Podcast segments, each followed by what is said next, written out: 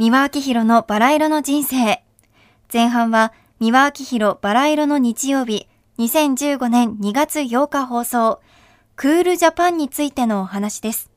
それではお聞きください。今日はね、クールジャパンについてお話しさせていただきたいと思います。まあテレビでよくやってますね。外国人の人集めてね。そして何がクールかっていうことをいちいち説明あのさせたりね。あなたは何しに東京に来たんですか？日本に来たんですか？で日本のいいところはクールジャパンのクールなところはどこですか？っていろいろ聞いてますでしょ？でそれはそれで私ねいろんな企業としてね営業として日本の産業や何かをね活性化してでこっちの方を伸ばしていくとかそういうもののデータを調べるっていうことでね聞いていくんだったら私は結構だと思いますよね。下調べをするっていうことはね情報をねあと集めてでそれであの製品化して産業をね活性化するっていうことについては大賛成ですけどねただね世界に対してのどこかこう知的なねあの国とかね先進国に対するコンプレックスでねそれであの日本のいいとこあのクールジャパンクールジャパンっていうふうに言ってあれはさもしいですねいかにも田舎っぺっていう感じでね本当に先進国のプライドを持ってて洗練された人はねそんなこといちいち聞きませんよ。クールなのが当たり前だと思ってるから。ええ、いちいち鼻息伺ってね、あ、クールジャパンね、かっこいいって褒められたっつって。それは田舎者の根性であってね、あそういうさましいあの聞き方はやめた方がいいですね。あれ一番見てて不愉快になりますね。もっとプライド持てって日本人ならって言いたくなりますよね。ほんでサービスがいいのはねまあ本当に日本はね異常なぐらいにサービスがいいですね。コンビニにしても何にしてもまあよくね味や何かもね材料の選び方から作り方からね、まあ、常に研究して研究してねよりグレードを上げようというふうに努力してるのはもう日進月歩で分かりますでしょ？このサービスは素晴らしいと思います。何でもかんでもあるわけでしょ？こんな国になってもう外にどこにもありませんよ。ただねうぬぼれない方がいいとは思いますよね。日本がいいんだというね田舎者がねすぐ褒められるとうぬぼれるでしょ？ね、ですからあのおもてなしっていうのにしてもねああ日本独自のものではないですかないですからねそこは謙虚にしといた方がいいですよね。続いての後半は2010年9月12日放送日本の喜劇王と呼ばれた江野健こと榎本健一さんのお話です。それではお聞きください。おはようございます。三輪明宏でございます。バラ色の日曜日が参りました。早速皆さんからお寄せいただきましたお便りをご紹介させていただきますね。先日の放送で喜劇王榎本健一さんのお話が出ましたね父が大好きでよく若い頃に舞台や歌を聴きました是非今の若い人にも榎健さんのことを知ってもらいたいので番組で取り上げてもらえないでしょうかっていうお便りでございますけれどもね私ねあの榎健さんにはいろいろ思い出がありますけどね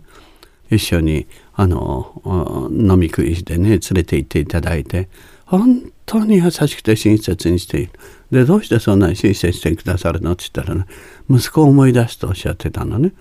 息子さんをねあのお亡くしになってね、まあ、これをね写真見せていただいたんだけどまあびっくりして女の方かと思うようなね綺麗なあの、まあ、息子さんでね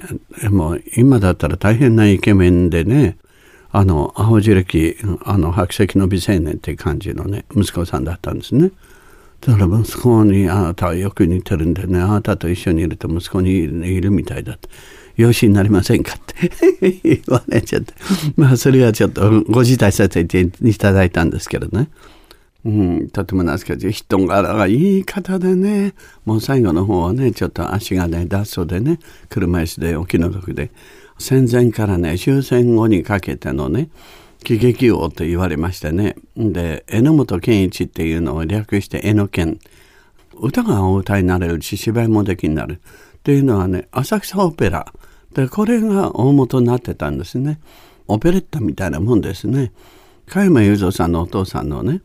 うん、上原健さん。でこの方がねあの出てる「浅草の日」というね古い島津康次郎監督の映画がね DVD になってるかどうか分かりませんけどもね。でそれの中でね浅草の役者になって上原健さん出てらっしゃいますけどね。どそれをその映画をご覧になるとね浅草オペラっていうのはどういうものだったかよくお分かりいただけると思いますやっぱり映画っていうのは大したもんでねその頃のね風俗とかいろんなものが残ってるんですね。でもね私ねあの大正からね昭和にかけてね大正大震災を挟んでですねで大震災の後壊滅状態だったのが復興してね。で浅草がね歓楽街のもう東京でも一番の歓楽街だったんですね。今はまあ銀座だったりしてますけど渋谷とかね。で昔はね浅草とか人形町とかね。あちらの方が江戸時代からずっと歓楽街で。でそれがあの昭和初期まで続いたんですね。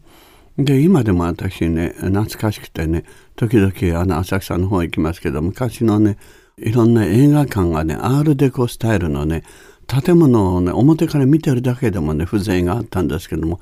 今は近代建築になっちゃったのっぺらぼうになっちゃってねパチンコ屋さんばっかりになっちゃって本当になんだかもう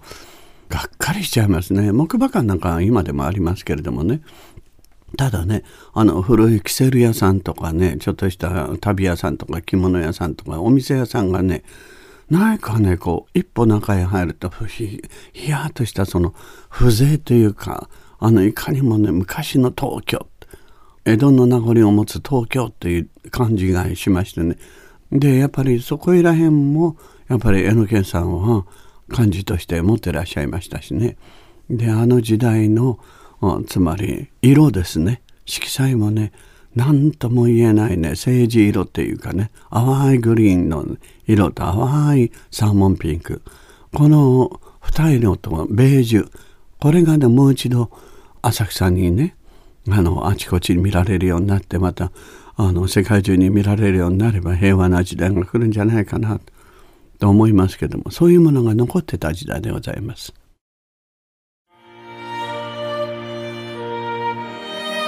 三輪明宏のバラ色の人生ではリスナーの皆様から番組の感想や三輪さんへのメッセージを募集しています。メールアドレスはすべて小文字でバラ色アットマーク tbs.co.jp バラ色の綴りは b A, R, A, I, R, O です。たくさんのお便りお待ちしています。それではまた次回お会いしましょう。ごきげんよう。